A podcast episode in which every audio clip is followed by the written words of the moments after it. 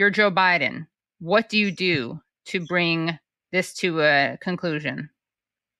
Well, that's assuming I have the mental uh, facilities to. You're competent Joe Biden. Okay, competent Joe. Well, now that just means that I'm actually incompetent because Joe Biden is more. Let's just pretend that I'm a Joe you're Biden president. who is. You're president. Let's say you're president. president. There we go. Let's get rid of the Joe Biden thing because yeah. I would stop this war instantly. And we know we can stop this war instantly. I would just say there's no more weaponry going. And anybody in NATO who sends a weapon to Ukraine, we will sanction. It's over. Finished. And I'd call Zelensky and say, it's done. We're done. Stop. And then I would call Putin and say, we're going to stop the fighting. We're never going to start it again. We need to sit down and talk. You and me need to sit down and talk. What? No preconditions. I'm not going to come in with nothing. I just want to sit down and talk with you. I want to show you that we're serious about bringing this war to an end. Understand, I will never abandon NATO. I will never abandon Europe. Let's talk Turkey. What do we need to do to get our relationship back on track? Um, that's it. It's called diplomacy 101. Uh, no pride. No, I mean, I'm not surrendering. I mean, it, but I don't need.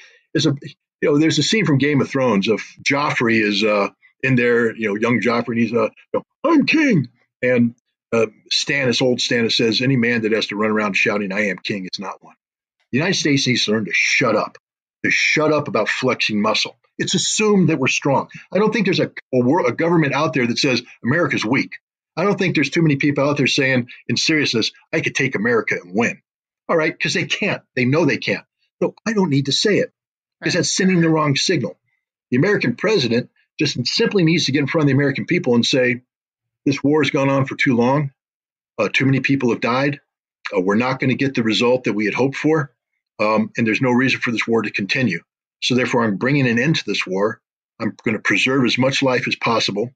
Uh, and then I'm going to sit down with the Russians and figure out how we get out of this, how we move forward, how we undo the damage that has been done, how we prevent additional damage from taking place, and what we can do to ensure that a war like this never again takes place. That's what I would do as an American president.